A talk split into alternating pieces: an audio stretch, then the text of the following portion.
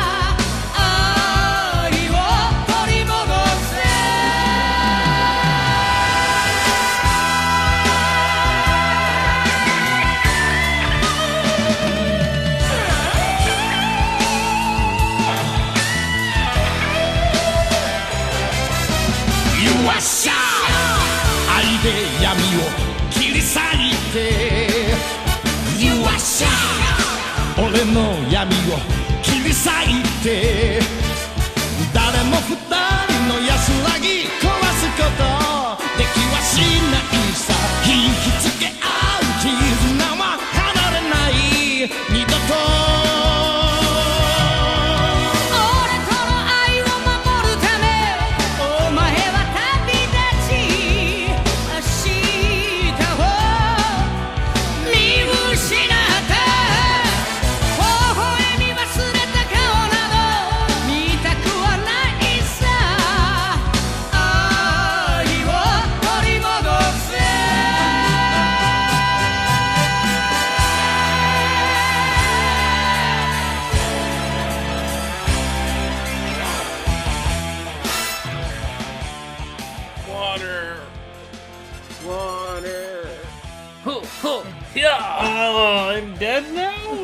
I was also dead.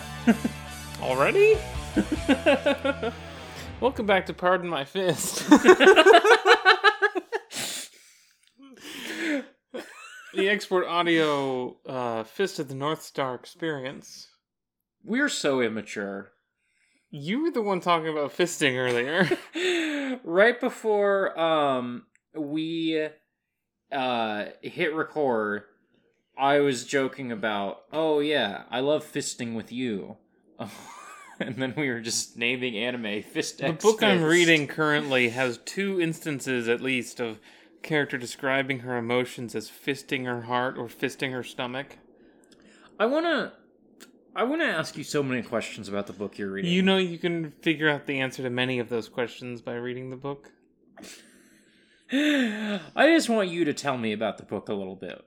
I, but I'll, I also Is this going to be the podcast where we talk about Fourth Wing by Rebecca Yarros? okay. So I knew that you were gonna put it on blast, and I didn't know I was gonna double check with put you. it on blast. I'm going to put you on blast. What what did I do? You brought you brought a dragon book into Fist of the North Star podcast. Dragon book?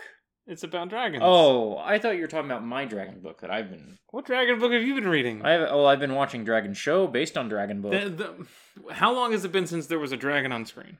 Uh, there's a dragon on the screen at the end of the Buu Saga. It's Porunga. I love that guy. That doesn't. That does not count. He goes okay. If he has fingers, he's not a dragon. You know Porunga. He's a fucking dragon. Look at him. He's a dinosaur. He's not a dinosaur. I don't see any wings. How is that a dra? How is that a dragon? I Great meant- question. I meant to say, how is that a dinosaur? And you know what I mean. Porunga is a dinosaur. No, he's not. Yes, he is. Listeners, write in. Listeners, write in. Mm-hmm. Except M. Unless you're going to agree with me. he's are, clearly a, a dinosaur. There are so many dinosaurs in Dragon Ball. That's w- part of why Porunga is clearly a dinosaur. He looks nothing like a Toriyama dinosaur. yes, he does. No, he does not. Toriyama draws three reptiles. What are the three reptiles that Toriyama draws, please? the the the ducky. This guy right here, this chocobo looking dude.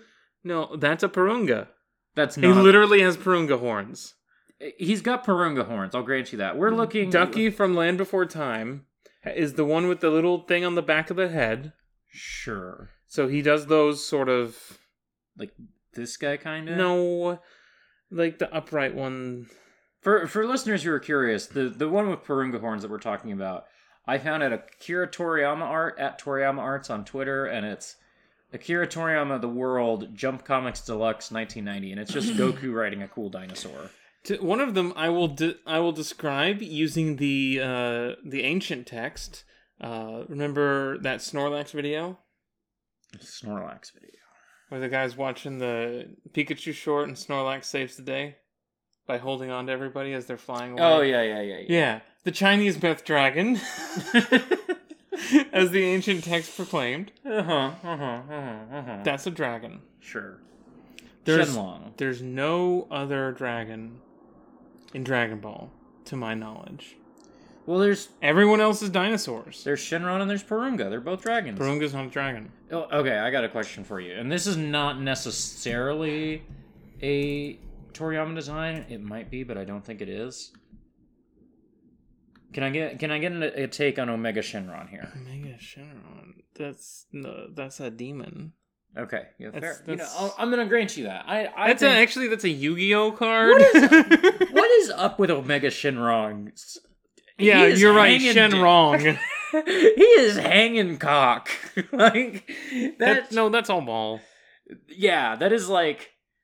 It, there's like a cod piece thing happening with uh, Omega Shenron. This is a I'm not Yu-Gi-Oh card. This is a Yu-Gi-Oh card. That's true. This is like a blue eyes white dragon humanoid mm-hmm, mm-hmm. thing, but not a dragon. dragon. This guy. Mm, closer. Sort of a sort of a fishy dragon, maybe. But yeah, that's a dragon. Um. Okay. Maybe. We're looking at some Dragon Ball GT art. Um. That that that guy right there at the bottom of this GT art for the Shadow Dragon page on Dragon Ball.fandom. That looks like a dinosaur to me. That's a dinosaur. This is the other type of reptile. that's a fish. right. The other type of reptile that Toriyama draws is ambiguously amphibian. And then that uh, obviously I was a frog yeah. and the cloister Yeah. Um, and Flea from Chrono Trigger. Dragons in Dragon Quest. trying to remember. What are the dragon? I'm just trying to recall to my mind what the dragons in Dragon Quest look like. Right, right. These are weird guys. They're so pudgy, you know. You scroll down to get maybe more than one image. um, this doesn't look like Toriyama art to me. I'm gonna back out of that one. Okay, Just pick there's, one. There's many dragons. So there's Green Dragon we just looked at. Let's look at the Dread Dragon for a moment. It's Oh, it's a recolor. it's a what- no- recolor. No, what? Let's let's Scroll down to like Dragon Quest Seven. Let's well, Dragon Quest Seven. We're getting into some crazy shit. I bet. Um, Blazing Wingworm. Let's look at the Blazing Wingworm from Dragon Quest. oh, he's blazing. Yo, he's blazing all right. You know what Dragon Quest Seven looks like? No idea. Is that the one with the the the It's thing? the it's the PS One one. I think Dragon. Oh, that one. It. I think the art on Dragon Quest Seven looks really cool. This is not, or or. Um, Dragon Quest Seven, PS One. So It's what like- happened in the uh in this volume of Fist of the North Star? It's like sprite characters on 3D worlds. It's Yeah. really cool. Anyway. Okay, so we finish up the God's Land arc. We have a little miniature arc with Jackal, and then we lead into our next arc with a character whose name I forget, and so we probably won't talk about him too much. especially- miniature arc about Jackal. I think it's a short arc. It's not as long. It's long. most of the volume. I don't think it's as long as the God's Land stuff or the Shin stuff. Sure it is. Okay, well, let's let's talk about God's Land. Everything with Granny is part is the Jackal arc, all the way up to the big man. I guess I guess so. I guess that's true. We last left Kenshiro as he calls himself the Reaper in that room full of soldier guys. He kills everyone in that room. He does. Um, he fights the sergeant Mm-hmm. and defeats him pretty easily. And then he fights Rolento Yeah, it's literally Street Fighter. It's just Rolento from Streets. Um, and that was pretty easy too. Yeah, he did not have much trouble with uh, Rolento. You know, he the, the Rolento is like, "Oh, I fought you. I'm fighting you in the darkness. I'm gonna get the drop on you." And Kenshiro's like, "You think I haven't trained with my eyes closed?" Here's the thing. Mm-hmm. This is where we get our backstory about what happened to the world. Because Rolento worked for the Red Berets, worked Mhm. for the armies of the people who destroyed the world with nuclear fire, engulfed Mhm. it, you might say. Yeah. And they were all destroyed, but the soldiers remained. Mm-hmm. Um, that's a very Thanks just- to their superior training. right. Um, they were disrespected by their superiors. the Yeah, time. the the the they were general replaced by warfare at the press of a button. the general is all like, "All your soldiers are not nearly as powerful as my single fingertip that could press this nuclear button." And then they do, and the nukes happen. Yeah. Um, then they defeat him. I I really like this. I Mhm. really like this chapter um because where we left Kenshiro at the end of the Shin arc is he is like purposeless in life, you know? He is um like Yuri is dead, Shin is dead, he got his revenge.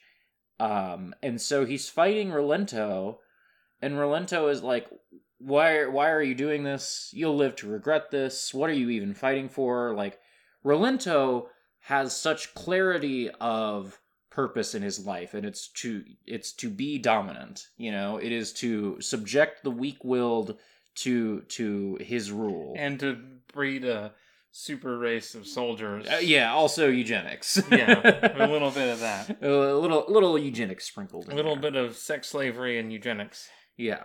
Um and Kenshiro meanwhile doesn't have an answer for him, you know. Kenshiro isn't able to tell this guy, "Oh, I'm fighting to do blah blah blah." He's kind of just walking around protecting the innocent.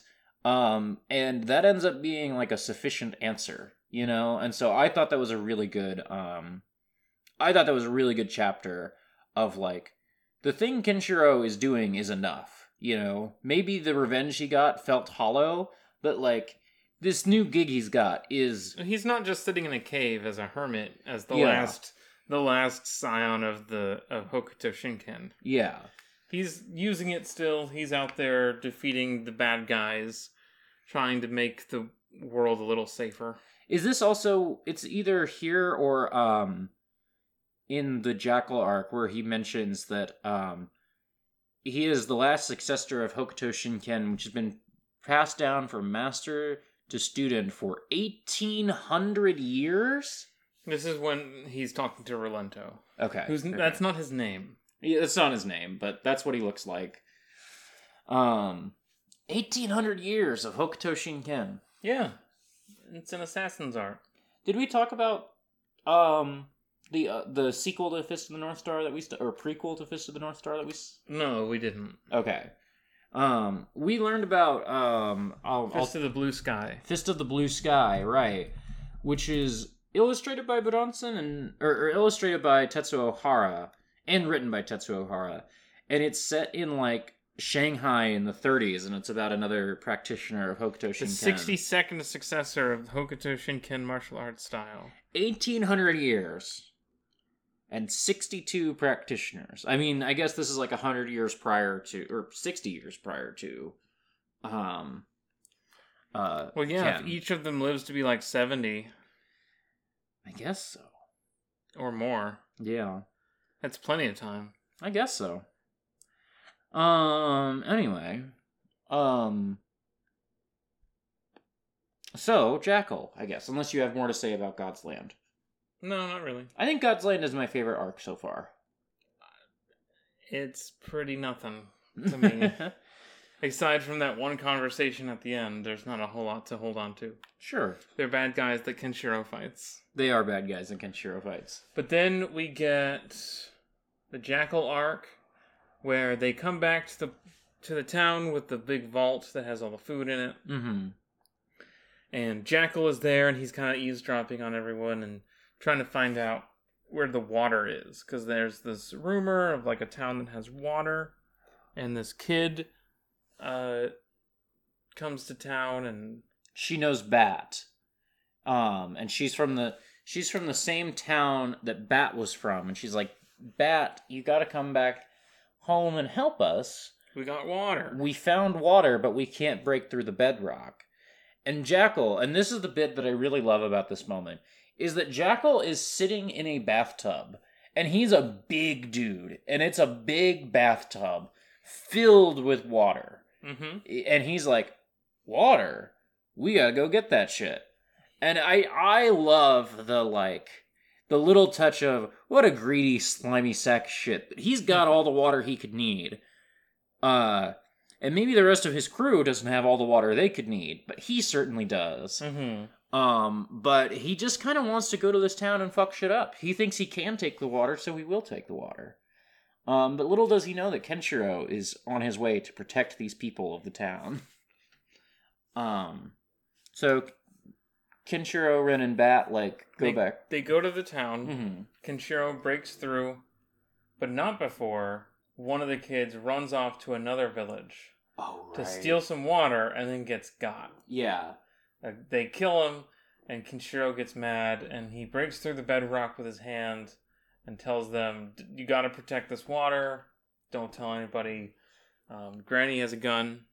yeah, yeah. So so Granny, who's protecting all these orphans, um, Kenshiro's like, I won't be able to stay here long. I'll stay here a couple days to make sure you know nothing crazy happens. But then you're on your own, and she's like, "Don't worry, I got a fucking gat." and she pulls out this huge rifle she's got. It's sick. Um, uh, and so Jackal and his gang of goons. Well, first of all, a couple scouts like try to be like, "We'll just go get the water. This Kenshiro guy ain't shit." They find out that Kenshiro is in fact the Reaper. Um, uh, they keep alluding to that nickname throughout this arc. I think that just becomes his nickname from here forward. um, and so he gets those guys, and he's walking away from town.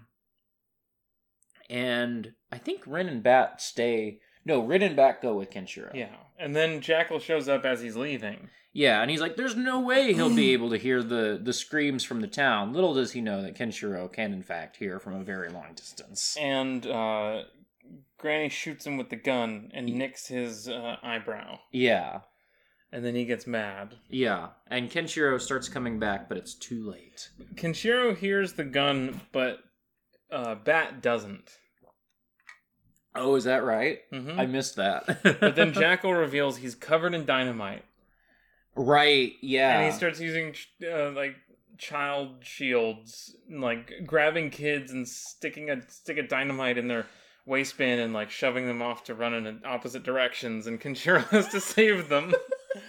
and Granny gets stabbed by a sword. hmm Um, and Kenshiro's fighting uh, Jackal, and Jackal has this weird move where he just lies on the ground Yeah. and then he jumps up and gets you. Wait, I thought that was his subordinate who did that. Oh, that's Jackal, Okay. right? I think that's his subordinate does this a little bit later. Because basically, Kenshiro fends them off and holds Granny as she's dying. And and and Bat is like calls her mom for the first time because you know that's who she was to him, um, even if she's not like literally his mom. And Kenshiro like vows revenge. You know he's gonna get this jackal and his gang of goons. Um, and he starts chasing him down across the desert, and um, he meets up with supposedly Jackal's right hand man, Right. Fox. Fox. I think. Yeah, I think it's Fox, and he he's the guy who lies down. yeah. He's got some like Nanto something No, something Ken. It's not Nanto. Okay, is it not? Um, he's got some special martial arts power where he's like, I surrender, and he lays on his back, and then from he's laying on his back position, leaps twelve feet in the air. But And cuts everyone's head off. yeah. But Kenshiro knows about this technique, and so what he does is he just gets under him and like holds the guy up with his legs and Well, first, yeah. Kenshiro's standing over this guy. Mhm. He's on his back. Mhm. Kenshiro walks out of frame and picks up a boulder. Right? and throws it at him. He's like, I know you're gonna jump up. I got this big fucking boulder to deal with you. and so when he jumps up to avoid the boulder, Kenshiro gets under him and starts kicking him a million times. yes, that's it. That's it. um, and he gets this guy to talk, basically. And Jackal is at this place where there's an old football stadium. Yes, yes. And he goes in to release the devil. There's a prison underneath this old football stadium. And um, yeah, he's gonna. They've got an Akira door. They've gotten it. they've literally got an Akira elevator and an Akira door, and he goes down there. When did Akira come out? Was it um Akira manga? 1982 to 1990. So it might literally be like Well, there's not the elevator. there's the elevator. No, there's not. Mm. There's a staircase. No, there's the elevator in here somewhere. There's the door. There's no elevator. There's a, there's the elevator. Go There's back. not an elevator. There there was an elevator. I know there was. There's not. There's just not. I thought there was an elevator. There's just not an elevator. You made I- that up. You're thinking of Half Life. There was an elevator. No, there wasn't.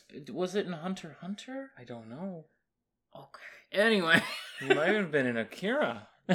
Well, yes, it was in Akira, but I didn't read Akira this week. um. Anyway, so he's releasing this prisoner who's this like twelve foot tall dude. He's big. He's not 12 feet tall. He's. I'm exaggerating. I'm hyperbolizing. He's no, like 10. you're understating it. He's like 30 feet tall. I d- His hand is is big enough to hold a, a grown man Okay. like a fucking Star Wars action figure. I don't really know how tall thirty feet is. No, you don't. like I have an idea of I could roughly guess how far across 30 feet is. I can't really visualize how tall is 30 feet. I'm gonna Google how tall is 30 feet. Well, this is letting me know that it's 10 yards. Um, okay. This is weight. Um, this I'm, I'm not gonna find anything helpful from Google. Devil Rebirth. Are giraffes 30 feet tall? How tall are giraffes? Um, so the devil is um imprisoned prior to the apocalypse for 700 murders. Well, this is saying that that giraffes. Listen to what I said. 700 murders. Okay. Got this man imprisoned before the apocalypse. This says that giraffes are 16 to 18 feet tall. I don't think that this guy is bigger than a giraffe. Are you kidding me? Are you kidding me? I don't think he's bigger than a giraffe. Okay, he might be bigger than a giraffe. Bitch. I was reading in bed. He might be bigger than a giraffe. All right. How tall are elephants? He's bigger than an elephant. How tall are elephants? No, I just want to know how tall elephants are. Elephants aren't that big. Elephants are not as tall as giraffes are. no, that's giraffe's whole thing. Secret fact about giraffes: they're tall. People rode elephants like militarily. you got me there. Um, I can't find here. He never stands upright fully, but I would easily call him 60 to 80 feet tall. Maybe more. He's he's like Well, Godzilla is 50 feet tall, I think, right? 50 meters, right? How tall is Godzilla? I think this guy is on par with a Titan from Attack on Titan, is what I'm saying. Google, or, or, or yeah, he's, well, okay. In Godzilla 2014, he's 350 feet tall. Um, how tall is Godzilla in each movie? Thank you, Screen Screen Rant. Um, from 1954 to 164 feet. 164 feet. So okay. this guy is comparable to Godzilla. Like he's in the he could he could take him. I don't. He thi- could have he I could don't think he could take Godzilla. he could have a scene with him. I d- okay. He, he's he's. mi- I'll get you. Have you ever seen War of the Gargantuans? No. Okay, well, you didn't have to be rude about it. um, War of the Gargantuans is an Ishiro Honda movie um, from the 60s, I want to say. It's like a kaiju movie that's like a little more like smaller scale, where instead of them being like, what was it, 164 feet, you said? Uh, Uh, he killed 700 people, was executed 13 times, and he survived all of his executions and was sentenced to 200 years, 500 in the anime, to Villainy Prison. By the way, it's called Villainy Prison. right. It's called Villainy Prison. Um, We've gotten. I've gotten so hung up on the height of things. Um, but War of the Gargantuans. If Godzilla is like 164 feet tall, I think the kaiju in War of the Gargantuans are supposed to be like maybe 100 feet tall. well, here he is in a football stadium, so Okay, he big. he's very big. He's not even standing straight up. Okay, he's definitely bigger than a giraffe. Yeah, no shit. this giant football stadium probably comes up to about his knee when he's standing upright. okay, he might be as big as Godzilla. Yeah, he's fucking big, but he never stands up. He's all like, you know, bestial. Until that one time he puts on his like fighting stance. He does like the Akuma pose. He does do the Akuma pose. So anyway, it's Jackal. a very Asura's Wrath character. Jackal is like, I'm your brother. I came here to save you, and he like tries to trick this guy basically Because he's dumb because he's dumb because he's big and strong. and strong, and he helps Jackal out, and he's gonna go kill Kenshiro for Jackal. And then how does Kenshiro get out of this out of this jam? Well, he hurts the guy really bad. Yeah, And then he grabs Jackal as the place is falling down around them. right, right, right. and he's right, like, right, right. "Talk your way out of it," and Yeah. leaves. And then Jackal gets crushed by the devil, and the devil gets crushed by the stadium. Also, all of. Jackal's dynamite goes off. I think. I think that's true. Yeah. Can That's you tell. I don't have the manga in front of me today, guys? um I liked the Jackal arc. I liked it when it was about the orphans. I didn't care so much about Kenshiro's quest for revenge, but I have to confess some pretty cool action stuff He happened. gets really mad. He When- does. When somebody hurts a child near Kenshiro, he gets really mad. Yeah. Yeah. Well, and it's so funny because Jackal starts this arc off. He like two of his goons. G- Jackal's in the bath, right? And two of his goons go to be like, "Hey, Kenshiro, you're not so tough. Like, we could. You want to fight or whatever?" And Kenshiro just like clobbers him. You know, um, doesn't even take him seriously enough to kill him. Just like beats the the piss out of him. No deceiving the Reaper. Ugh, no deceiving the Reaper. Um, and at which at which point Jackal like smashes these two guys' face into each other and kills them because he's like, you should never pick up a fight that you know you're gonna lose, or or something like never pick a fight with a guy who's stronger than you. And then Jackal, he doesn't necessarily pick a fight with Kenshiro, but he does a lot of things to provoke Kenshiro, and he gets the Reaper coming down on him hard. you know. Are we calling him the Reaper now? I think it's sick to call him the Reaper. Then we get a time skip, a space skip. we see some goons chasing after this woman. Mm-hmm. They're like, "Hey, lady!" and then the cloak is cast aside, and it's actually a man, a very pretty man who's Yes. going to slice them up with his hands. yes. We don't get an introduction to this guy, do we? We kind of do. We know he's the practitioner I know who some... he is. I know this. ca- This is a big character. I just don't remember if we. He's on the cover of Volume 3, so I assumed he was a big character. What do we know? What is he the what is he the fist of? Well, he's a he's a Nanto Suichoken, Okay. the waterfowl fist of the South Star. Okay. Um Uh, and basically we, we, what what do we know about him? well, he runs past a guy who's coming at him with spiked nunchucks, and then the guy's arms are gone, and he tosses him his arms. Yeah. That's pretty cool. It's pretty sick. He wipes his hand near somebody, and then like, each finger causes a slash of air Yeah. to like slice the guy's head apart. Yeah. And he is trying to find the man with seven scars. Yes, he's on a quest across the wasteland to kill Kenshiro. And then there's Ben Kenobi also in Yes. this arc.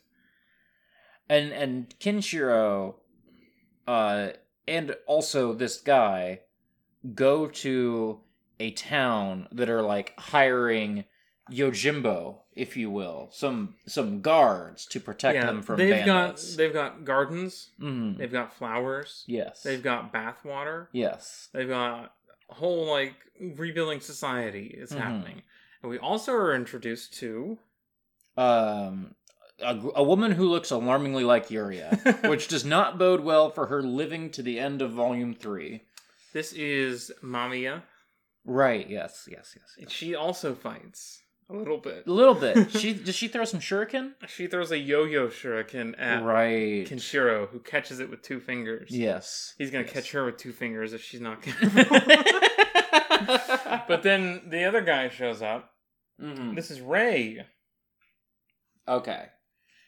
and he's come to. uh At first, he's coming to kill Kenshiro, but then when Kenshiro defeats a bunch of bandits, he's like, "No, actually, I can't fight you. You're, you know, you've got a good heart." Mm-hmm. Mm-hmm. Mm-hmm. Mm-hmm.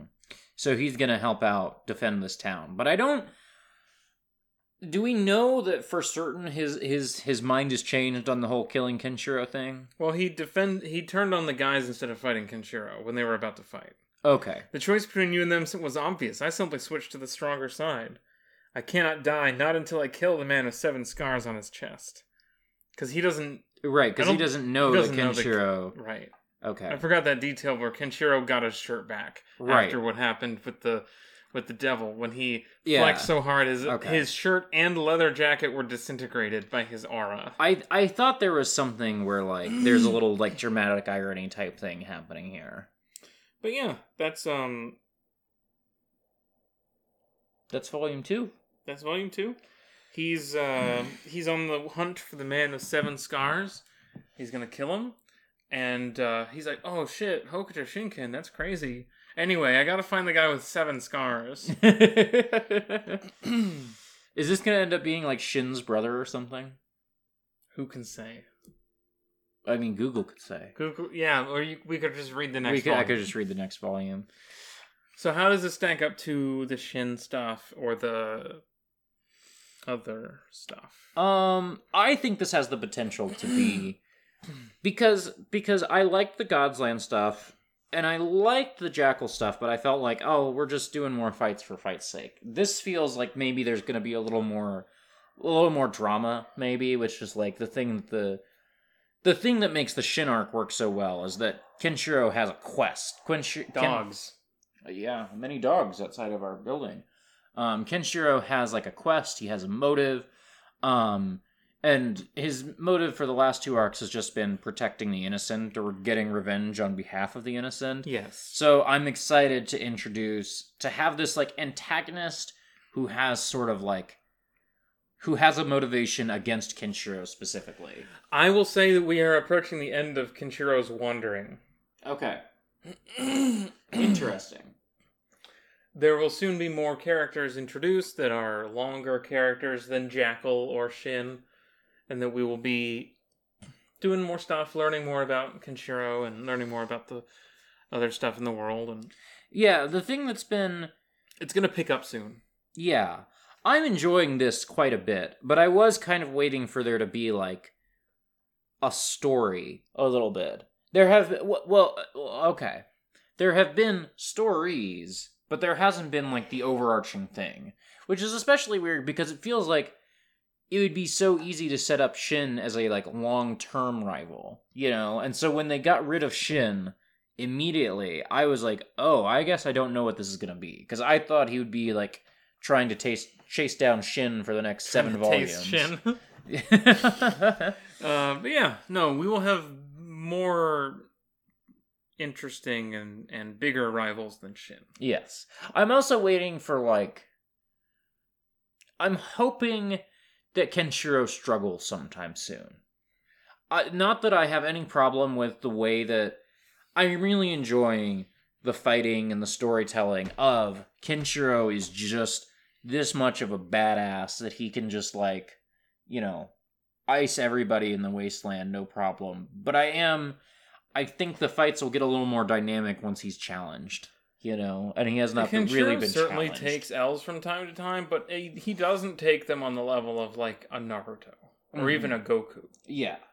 He's not going to lose that often Goku or that badly. Goku always has to like lose round 1, but then, you know, come back big for round 2. But you know, you'll see like I don't think I remember Kenshiro ever really being in the state that like Naruto is at the at the bridge, Right. where he's okay. like super fucked up and like yeah. ah shit, I Yeah. can't make it through this. We got to figure something out. You know, Society if the second half of Naruto was good. that's not even close to half of Naruto. Eh, Yeah. That's just the first season, basically. That's what I was watching. That's when I was into Naruto. The, well, okay. I what I'm trying to say is society if Naruto Shippuden was good. Um, which yeah is probably more than half of Naruto, probably. Um, but yeah, Um, I really enjoyed this.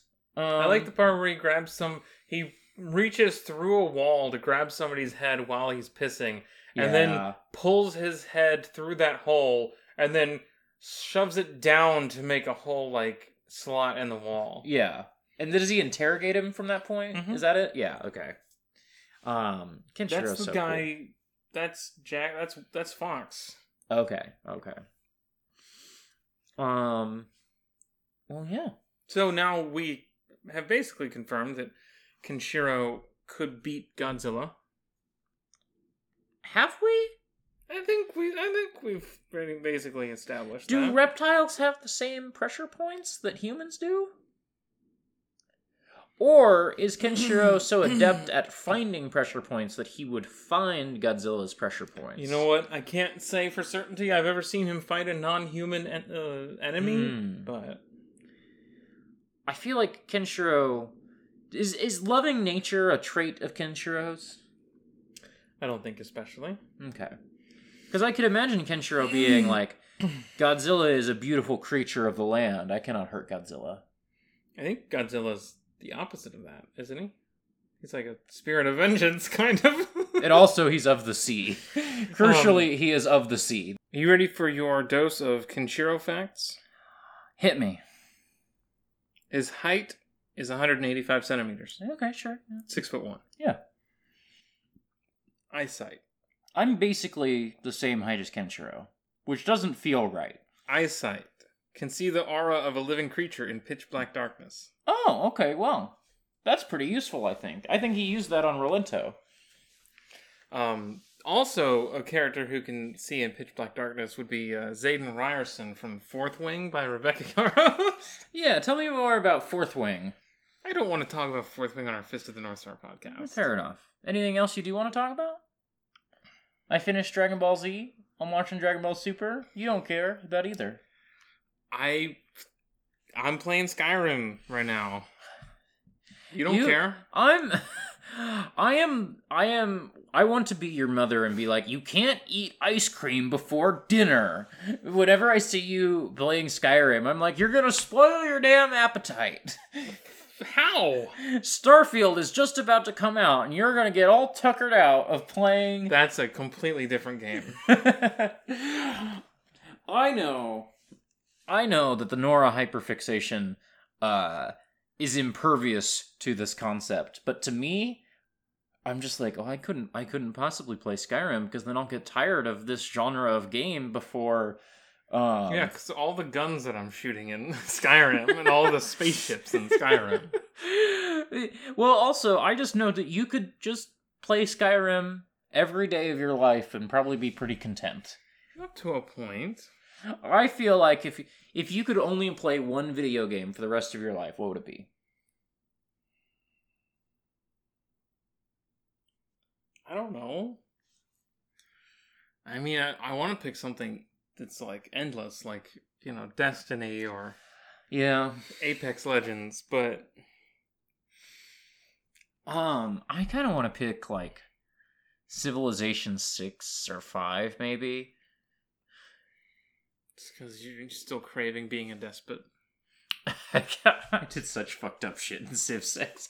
I feel like I never did that in Civ 5. I feel like Civ 5 never tur- never like really got me into the mode of like I will be the tyrant of the world in the way that like Civ 6 was like, well, I could try to win this like the right way or I could just build giant death robots and try to cow the You know, world into my ideology. Once you get out of the big names in Mhm. RPGs, you get into the series that do have 30 entries, Mhm. like your Trails, Mhm. like the one that I just discovered recently, Sword and Fairy, Legend of Sword and Fairy, oh yeah, which yeah, is yeah, like yeah, yeah. a very long running series that they put out one of the recent games on um, Game Pass. Oh. Uh, a localized version, which most of these seem to not have. Mm-hmm. It's also known as Chinese Paladin. I'd like to get into trails, but I just I just have commitment issues, I guess, you know? But I know I'd really like trails if I did commit. Uh, I, I'm enjoying it vicariously through Olivia's posts. I have, I'm number two Estelle Bright fan, I think, Mm-hmm. behind Olivia. Mm-hmm. Well, I'm at number three, maybe behind Joshua. I know I know some people who are who are big Estelle Bright fans. I know many people would would fight for the right to be called number She's one. so Estelle Bright. She's so valid. She's she's I did play about an hour of Trails in the Sky. You know, the last time I tried to get into Trails in the Sky, I was trying to play it on PC. I bet now that I could play it on the Steam Deck, I have a much better chance of like really sinking my teeth into it. But I'm just in this weird state where I don't want to start another RPG because I have so much Witcher left ahead of me. You know? I could not imagine caring about The Witcher. I, it It's- just doesn't seem interesting. It's so good, dude. I I never I finished the Bloody Baron quest and I never talked about it on a podcast, I think. Can I bore you briefly with talking about the Bloody Baron quest? I guess. I know you don't care. No, I just. Are people going to want to hear this on the Fist of the North Star podcast? Well, I need to get it out somewhere. I was gonna talk okay, about it well, on then if you're going to talk about this, I'm going to get a drink while you start, and uh, then I'm going to tell you about some dragons when I get back. Okay. Um, could you pass me my Nope. water while you're up? It's sitting over there by the. Okay. Um, could you get me a sprite from the kitchen? Anyway, so I finished the Bloody Baron quest. I finished this like a couple weeks ago. Um, I like was playing The Witcher a bunch at the start of July, and then I fell off for three or four weeks, and I came back and I finished Bloody Baron in like my first or second session back. Um, and it is frankly appalling that the Bloody Baron quest line is as beloved as it is. Um, I don't know why anyone likes this. and I say this as a tremendous fan of The Witcher 3 and everything I've not I I love The Witcher 3. I think this is a really good game. Um I think there are parts of the Bloody Baron quest that are really compelling. And ultimately, I think that it boils down to misogynist nonsense. It is the most like women hating and and not even like women hating, just like passively thinking that like women and their lives don't count, don't matter. Um and it's it, it's just it's it's mind-boggling that this is all I've ever heard about this game. That this is what people put forward as, you know, the the pinnacle of video game storylines, of the Bloody Baron. Because what happens in the Bloody Baron is that you, Geralt, go and meet this man who has been he like he struggles with alcoholism alcoholism he is like violent with his wife and his child and he has been violent with them for years physically emotionally like everything violent and neglectful both you know and you spend hours upon hours upon hours with him being like, "Well, I feel really bad about all the stuff I did. I haven't, and and I I just feel so bad, like I know that I messed up." Um, and nowhere in there is I feel bad that I messed up, and I accept that the consequences of my actions are that my wife and child have abandoned me. You know, nowhere in there is like an any sort of acceptance. It's just, well, I I feel sorry, and so I need you, the Witcher, to come bring them back to me. And Geralt is not a person who can like push back on that in any way. At no point am I, as Geralt, really given the option to say, like, fuck you, dude. I can sort of I can sort of lightly say it. I can sort of be like, Whoa, seems like you fucked it up a little bit. But I can't really just be like I can't really like push back on this as much as I'd like. And then contrasted against these hours and hours and hours of the bloody baron talking about how bad he feels and how he you know oh he's so sad because he fucked everything up. We get one single conversation with his daughter where she's like fuck that guy. I'm not going back to him.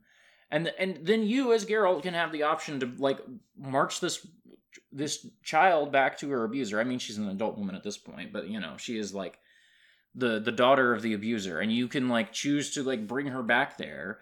Um i did not. I was like okay well seems like you're a, a happy adult away from this shitty guy so yeah i'm gonna let you do your thing. Um and then you get like you don't even really get a conversation with um his wife about the things that she experienced. And then you get well, he says it's all okay. He literally says, maybe, maybe Witcher, you think everything is black and white, but in my world, there's her shades of gray. Did you know that she was cucking me for years? And so that's why I did all the things that I did. And uh, genuinely, I went to read multiple articles trying to understand why people like the Bloody Baron so much. And people would genuinely be like, well, yeah, there's shades of gray. She didn't, she wasn't always the best wife dude, cheating on somebody is not the same as violently abusing them for decades. anyway, all that to say that then you get to the end of this thing and there's like there's like moments I liked in this. Like the bit where you can help him bury the child, um like the stillborn child. I thought that was a really good scene and I thought that was going to be the ending of the arc. And so at that moment, I was like, oh, well, this is a really good end to this. Like, he buries the child and he, you know, accepts his responsibility, and now we're done. And then I learned that actually I had hours and hours and hours more to go of this stupid bullshit. Um, you get to the ending of this, and it just sort of drains all my goodwill to anything that happened because the two endings you can get there's the one I didn't get, where basically Anna, the wife, lives, and she's driven mad by her experiences with these witches that she fell in with. I don't have to explain that, it's not important. I wish it was important because those witches are cool. You're so bored. I'm so sorry, babe. I'm just listening. um you um she's like so broken that she's like unable to speak or or you know like she's she's driven mad quote unquote in the literary sense of it you know? And the good ending to this is that this woman is driven mad and is so traumatized that she's unable to speak and that her she walks arm in arm with her abuser as he's going to take her to like a rehab center basically you know? That's the good ending. And the bad ending is that she gets she dies but before she dies she gets one final conversation with her daughter where um that's really touching. This is the ending i got. And and it's this really touching final moment with her daughter and then she passes away and then you go back to the baron's the baron says meet me at my house and you go back to his house and he's hanging he's hanged himself out there. Um and this is the bad ending he got what was coming to him. Geralt should have iced him himself. I, I, I don't think that's really Geralt's role in this situation, but like, I, good. I yes, he deserved to die, and I hope he burns in hell. He's dead. And it's good that he's dead. um, and That's what happens at the start of the Rambo video game. Is there's a scene of Rambo's funeral and somebody says he's dead. It's good that he's dead. and like i don't think that it's good that anna like you know in the like the moral compass of the universe yes obviously a more positive outcome perhaps would be that anna lives and the baron dies um in my view. But i don't think it's like like i think that you know death is a part of life and i prefer her dying and getting getting one last moment with her daughter and sending her like hey, I went through all these things, but daughter, you're going to go out into the world and you're going to be strong and you're going to live through this. You're going to have a full and complete life outside of this crazy household. Um, and then the person whose fault all of it is dies. I I'm okay with that as a good ending. And then the game scolded me for it. And then like the game cuts to this little animatic where where Geralt is like, "Yeah, that shit was really fucked up. Seems like I did a bad job there. Well, whatever." Um, and it's like that was I felt good about that ending, and then I felt like the game was tutting me for it. hmm Um. Also, um, I did I did uh let that that horse in the tree. I did let that horse just kill that whole village of people. Fuck those people. There was a horse in a tree? Well, okay. I thought there was a guy in a tree. So He's a horse? Of The- course. there's these witches, and they have Anna in their clutches, and they tell you go to the nearby village. This is the this is the quest that hearing it described prompted the creation of Journal Updated. Yes. So you um these witches and this was part of the reason I had a, a hard time with this choice at first because basically these witches give you the knife and they tell you to go by, to this nearby village and this nearby village is going to give you a quest. And I got that knife and then I stopped playing The Witcher 3 for 3 weeks. Not out of any like bad feelings toward The Witcher 3, I just went and did other stuff, you know. So I came back after 3 weeks and I kind of didn't really remember what was going on. And um I take the knife to this village and they're like, "Hey, there's this evil tree. We need you to go deal with the evil tree." Um, and I'm like, okay. So I go to deal with the evil tree, and the evil tree is like, hey, you know that those villagers are the ones that are sending all the war orphans to the witches to be eaten. I can save those war orphans from being eaten, um, if you let me out of this tree. And I'm like, I don't know. This guy seems like he might kill the village. This seems kind of, this seems tough. And then I talked to you about it for two seconds, and I was like, wait, the village is the people sending the orphans there. Fuck those people. Yeah. Those people are like, well, we've been doing it for a really long, we've been doing it for generations, and it's really hard living in this swamp, so really, can we be blamed? Yes, you can. you can, in fact, be blamed. Move somewhere, do something else. Do not just give orphans to the witches to be eaten. Seems easy to me. Um, and so yeah, I I- did. you know what? You will never catch me giving an orphan to a witch to be eaten. Yeah. And so, yeah, I was like, well, it's unfortunate that all the, like, because it seems like there's, like, one or two people in the village who are giving the orphans to the witches to be eaten. And everybody else in town probably just, you know, lives along with their life, innocently unaware. And so, on the one hand, I'm like, well, I do feel bad for those people.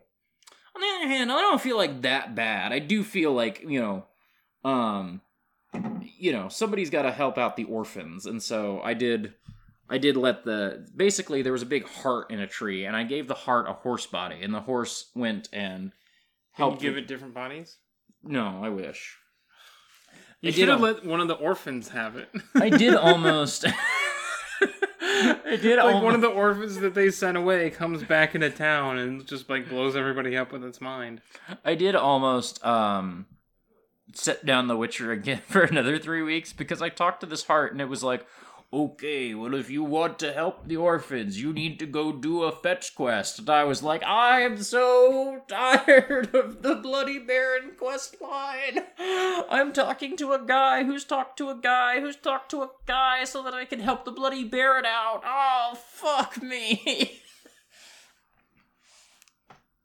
but then it turned out that, like, the fetch quest was within, like, a one square mile of where the tree was at, so it turned out fine. Imagine a world. I'm imagining a world. In this world, there are dragons. Mm-hmm.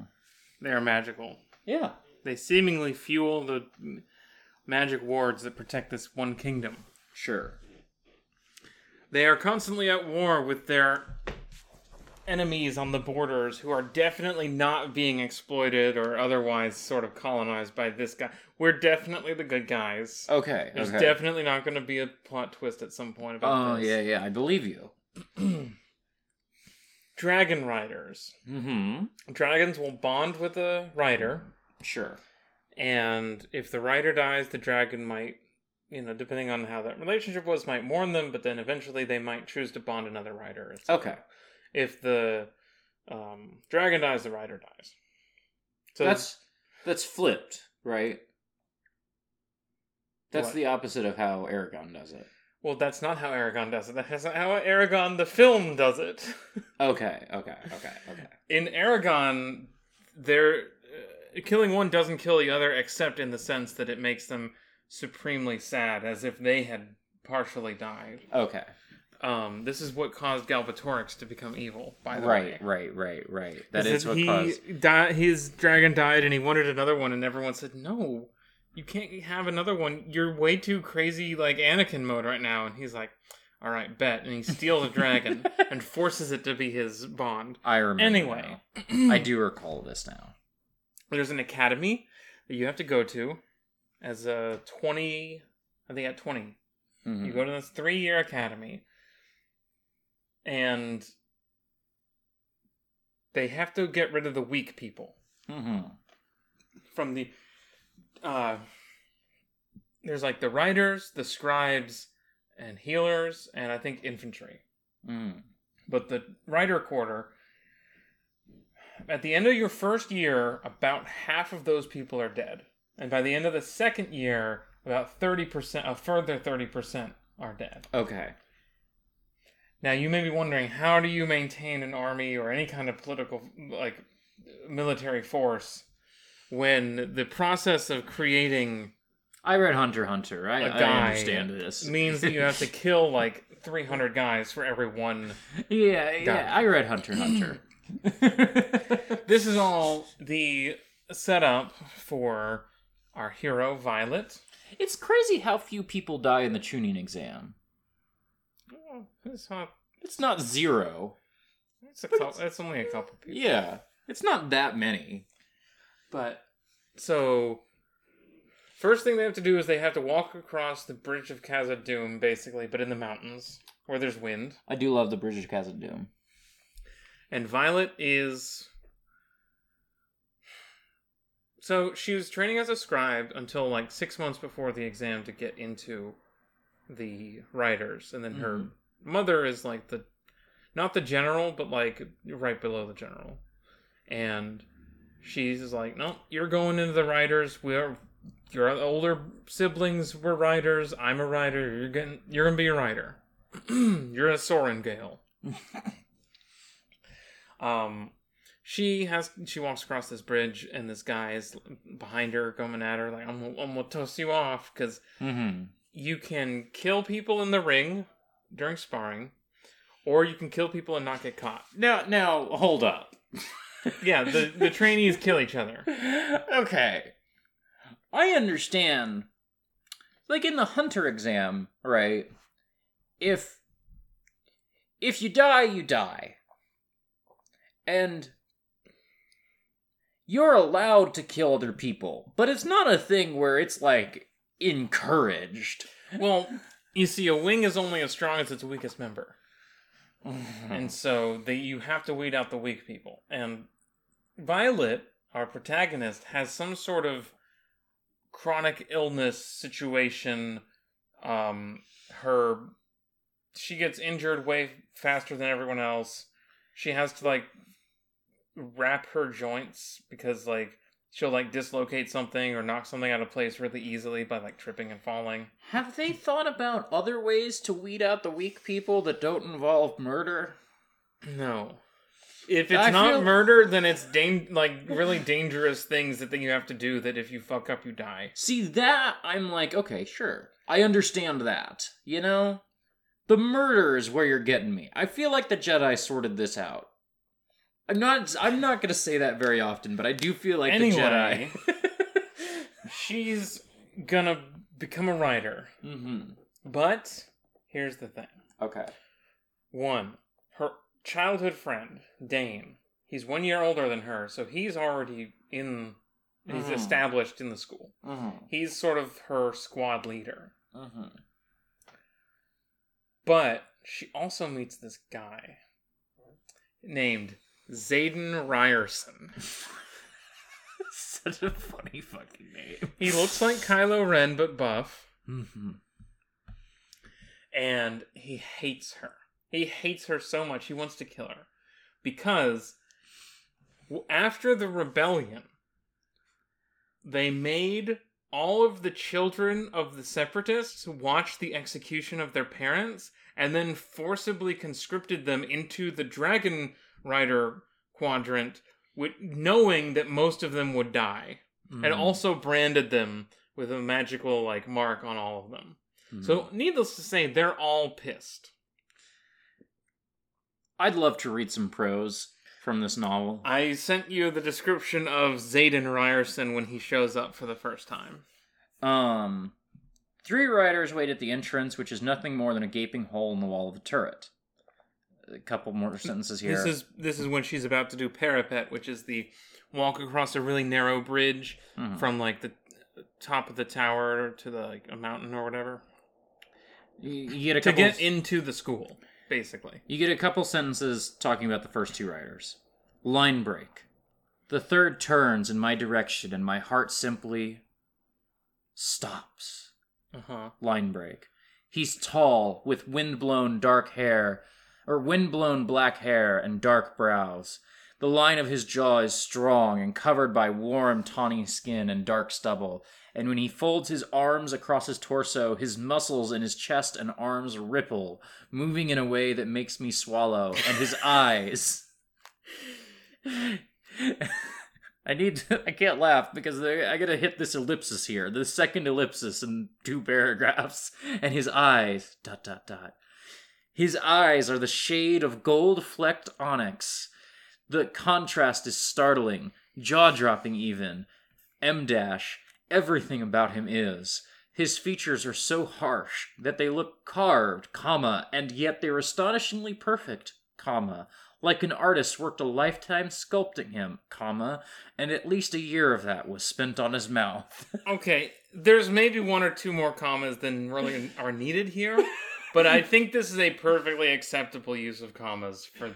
I just feel like this sentence fills up three lines of the screenshot you sent me, and I feel like the sentence really got away from her in a in a way.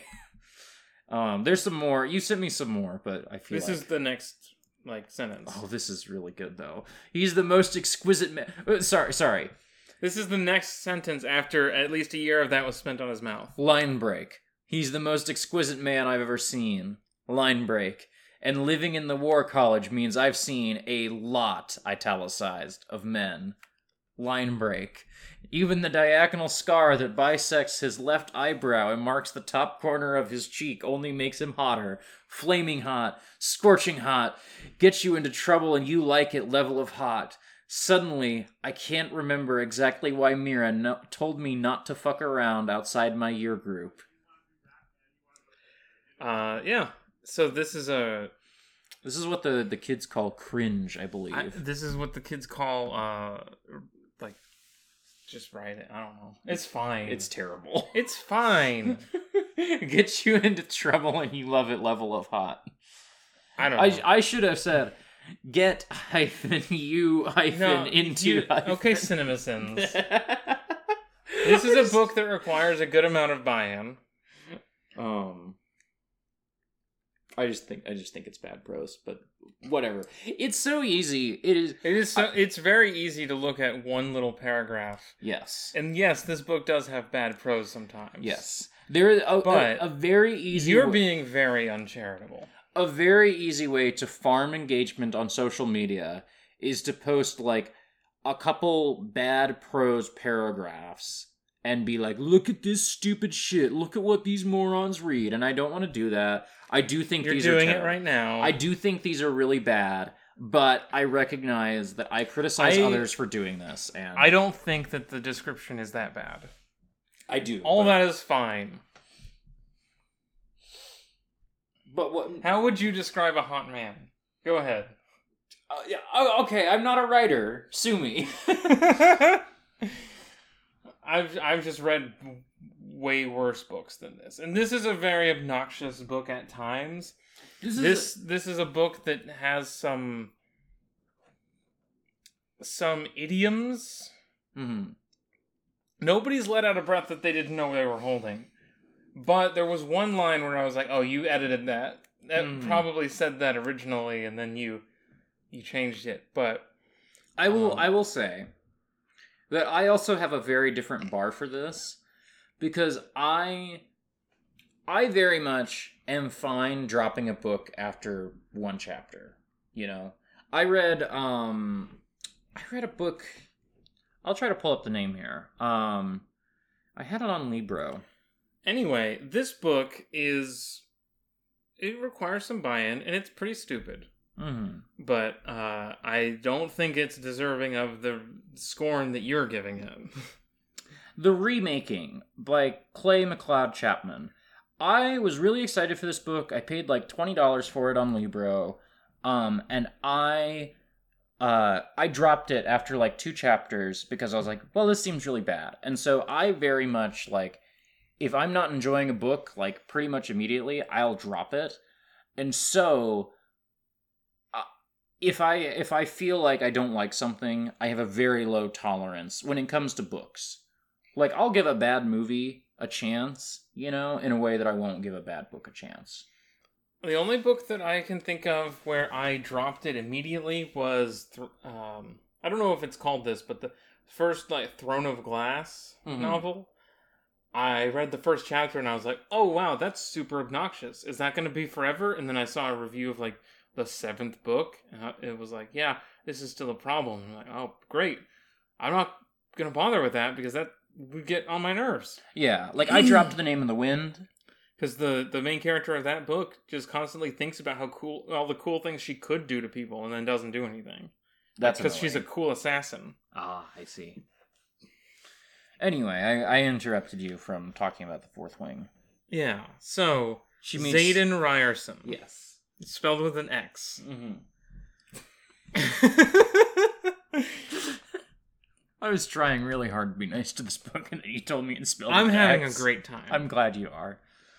um it has uh, things sort of progress as she's doing more tests and stuff she's weaker than everybody else and has a little bit of a chip on her shoulder about that because of the way people talk about her uh, and she's like doing her best to defy expectations and like the way that she gets around this is only a mild spoiler for like the first act but you have to do weekly duels Mhm. and so the way that she fights her duels is she volunteers for kitchen duty every morning at like six in the morning.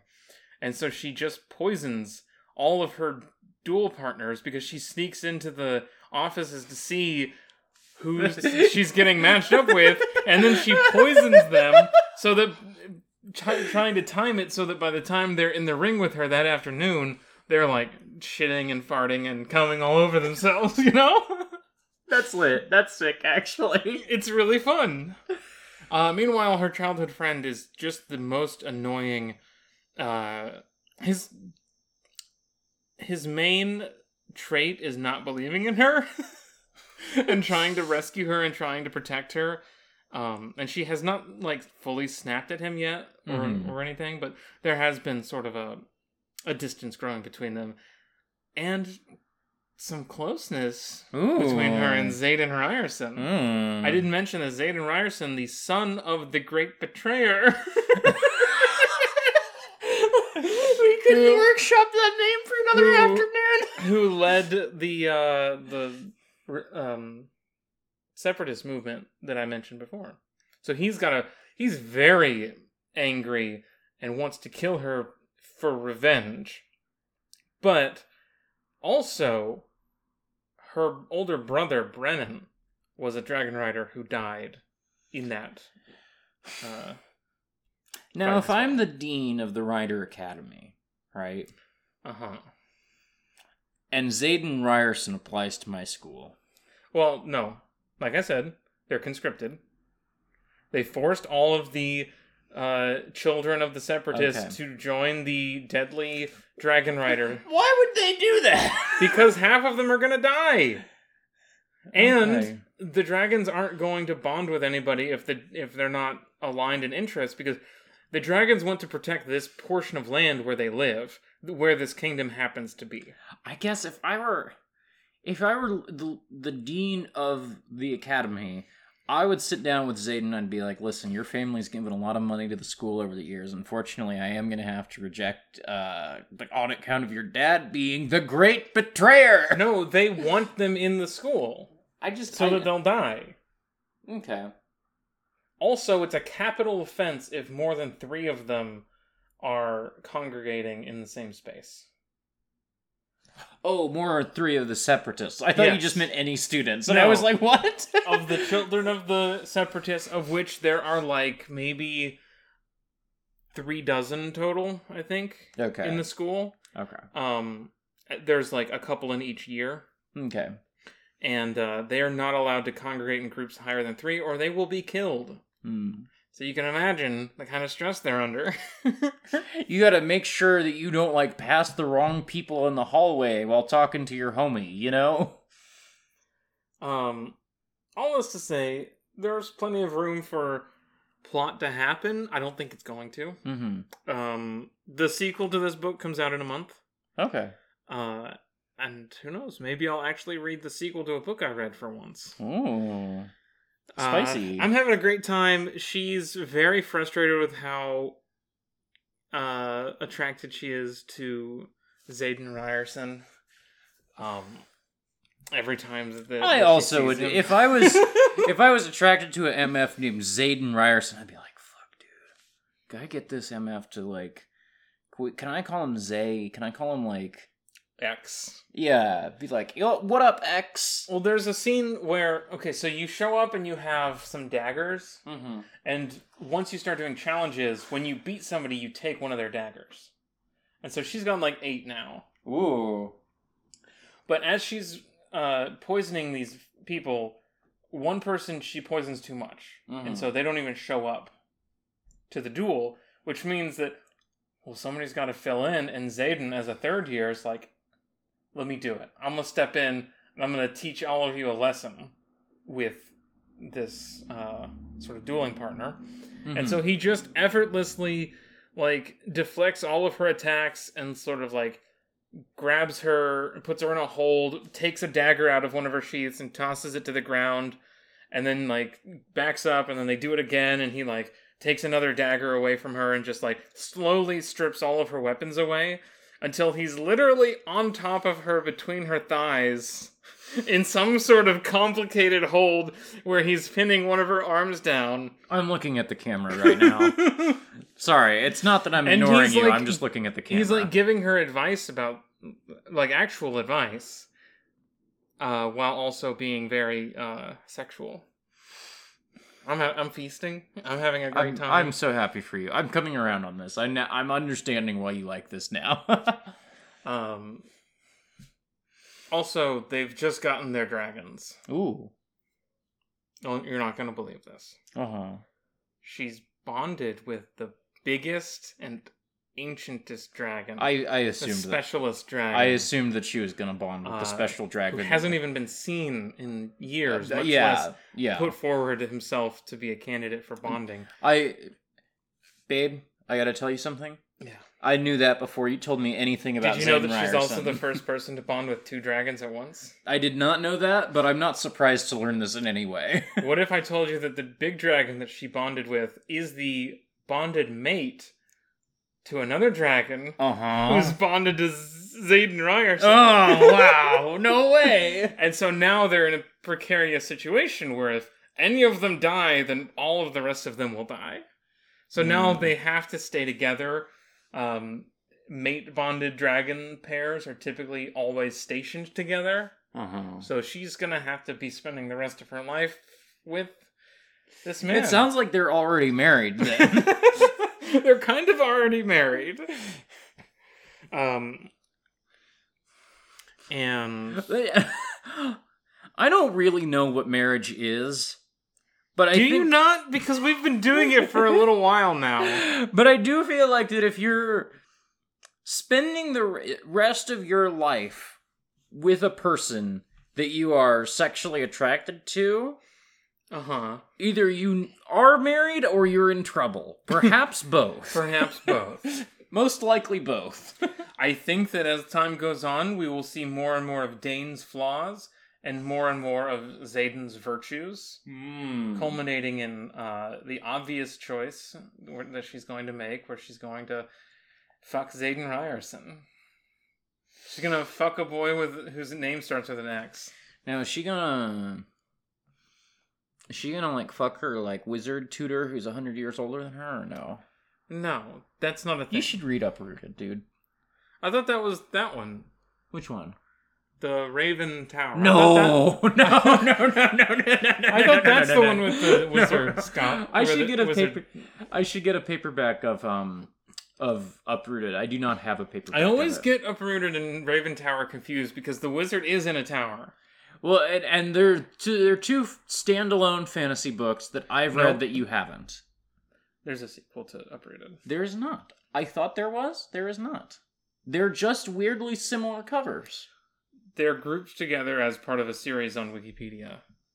I don't think that's true. Spinning Silver by Naomi Novik, a novel. Can you go to Wikipedia? Well, I'm gonna go to Goodreads. I'm not seeing a series entry here. Can you go to Wikipedia? I will go to Wikipedia, but I'm telling you. Um. Uh, do do do do do. Pretty sure they're just listed as part of a series. Standalone novels, uprooted. and Yeah, that's the name of the series. the name of the, the series is standalone novels. yes. Yeah, I think it's just that Uprooted was a big hit, and so her next novel um, was the cover was styled in the same way. She's also she has a Dragon Rider series of nine books that Is I it a Dragon Rider series? I think so. Series of nine alternate history fantasy novels written by American author Naomi Novik. The adventures of Captain William Lawrence and his dragon, the eponymous Temeraire, um, and reimagine the events of the Napoleonic Wars with an air force of dragons manned by crews of aviators. Hmm. I've been, I've, I've been meaning to check these out. They sound kind of bad, but Uprooted was also kind of bad, and it's very close to my heart. The thing about Uprooted is that it's very good and it's very bad in equal measure, and the bad parts are also good. The thing about Eragon Yeah. is that in Eragon, when you bond, you get your dragon, Mm-hmm. Uh, they mark your hand with the gedwëy ignasia, Uh-huh. which is a silver mark on your palm. I remember. This from leads to Eragon be giving the nickname Argetlam, which is in the ancient language means silver hand. Mm-hmm. Uh, and in this book, when you get a dragon relic, which is what the markings are called, that ha- allows you to channel their power and it gives you like magic, and it also puts a mark on your body from your dragon. Mm. Now the the the separatist markings on all of the kids that whose parents fought in the Civil War, Mm-hmm. they have relics as well, but they're like really big and go from all the way up one arm. Mm-hmm. So that's how you know that they are a separatist kid. Have we watched, um... Why did you just search Neil Gaiman? I searched at autumnal coffee Neil Gaiman because I remembered I Okay. I saw that His Majesty's Dragon, the first Temeraire novel, had a cover quote from Stephen King. And I remembered a funny tweet I did one time that I was just going to retweet, which was something along the lines of Little known fact, there are actually some books out there that Neil Gaiman has not done cover quotes for. um uh and Stephen King is another person a like little known fact. There are some novels that have been written that don't have cover quotes from Stephen King.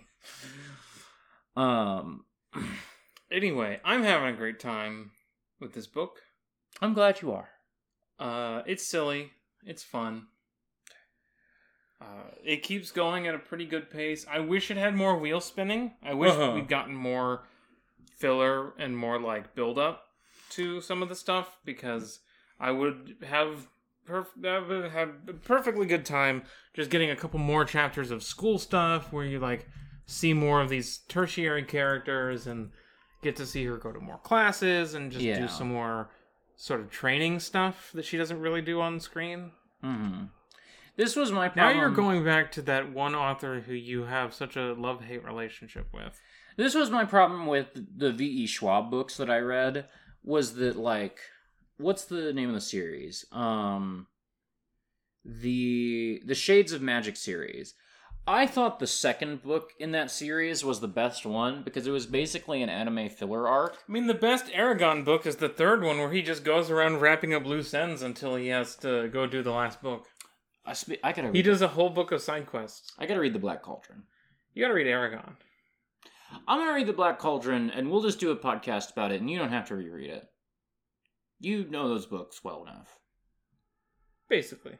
And I'll just I'll talk to you as I'm rereading. I don't, I'm, I don't really remember Castle of Llyr, but also I don't really care about Castle of Llyr. I will I will just talk to you about the Black Cauldron as I'm reading the Black Cauldron, and we will just do a podcast about it at some point. And you can just not read it, you know. But you should read Eragon, though. I Eragon is on the list for sure, for sure. Eragon's so good. Yeah. Can I tell you what all I've got? Like, I mean, I've What's your favorite, like, bad tropey main character guy? my favorite bad trophy main character guy. I'm trying to think of like, Like, Mary Sue type character. I'm trying to think of like what are some. Is Kaladin one of these? Is Kaladin a Mary No. Sue? No. Um. Okay. I'm trying to think. We need to wrap up the podcast pretty soon. So if you don't have it at the tip of your tongue, Yeah, I don't. I don't. I super don't. I'm gonna. I'm gonna just say Kaladin Stormblessed, even though it's not right. that's I just can't think of anybody else. And he's my favorite protagonist in all fiction, so whatever. That's not true. That is such a massive overstatement. You got somewhere you need to be? yeah, I do. Oh, okay. Sorry. I hope everyone enjoyed this uh, weird episode of the podcast. yeah. I hope everybody cares about Fist of the North Star, The Witcher 3, and The Fourth Wing in equal measure. Oh, it's just Fourth Wing Oh, Fourth Wing. because that's their division Okay. in the army. Okay. I I hope that everyone cares about all three of those things. I hope you're all feasting. To be clear, this book has been like very popular in sort of Goodreads, TikTok, etc. I don't even know what the cover looks like. Um, Oh, yeah, oh, this is the one I voted on in that poll when you were like, "What should I read next?" I Yeah. thought this cover is really good. look at the edge of those pages. It's pretty Ooh, cool. that is pretty cool. Uh, yeah, it's been neat. I think that um, I think this author read Eragon. Oh yeah, It just feels like you gotta. yeah. And not that Eragon is like the creator of dragon stuff. It's just like this Yeah. feels like an extrapolation from Eragon in certain areas. I follow a comics artist who's like, yeah, I just read a lot of werewolf stuff, and so I do a lot of werewolf comics because like I'm always like reading werewolf stuff and kind of spinning up my own ideas based on it. And um, I imagine this person, I could easily imagine this person as being like, yeah, I'm really into Pern and Temeraire and Eragon. Like I'm just into Dragon Rider stuff, and so I'm doing my own Dragon Rider. A dragon without its rider is a tragedy. A rider without their dragon is dead. Ooh. where could people find you online? You can find me everywhere at Skulldaughter. You can find me um, on co-host at Autumnal. I'm kind of treating that like main these days, and that's also where I do the most podcast promo. So, you want to f- keep up with Export Audio Podcast, you can do that there. You can also do that by going to exportaud.io. Giving us a dollar a month gets you Pardon My Fist a week early, gets you a bunch of other stuff early, gets you the non homophobia zone and all that jazz. $5 a month gets you bonus content, of which, you know, there's always more coming. Maybe not as. You should have called it Welcome to the NHZ. Um, I feel like I talked a lot about the stuff that happened in that book, but it doesn't feel like I spoiled any anything. yeah, I think you. I think you walked a really good line. Like, not a whole lot else happened so far, Mhm. but it is set up, and this is the first in a series, so sure. I'm sure that things will be changing soon. Having read this, um, or being being reading this uh, after reading the Poppy War is just like okay, I kind of understand why people like the idea of like a school fiction um, when they're the school is present a I little got- bit. I really want to read Babel, but you liking the Poppy War so much has made me kind of be like, I should just read the Poppy War so that we can share in a love of the Poppy War. Even Sure. though Babel is maybe the one that interests me more. Maybe I'll read Babel and you'll read the Poppy War, and then And then we'll be knows? set. Um, what's our sign off? Oh, I know our sign off. You want me to do it? Okay. Do no harm, take no shit, Hokuto no Ken. That's so true. That's exactly right.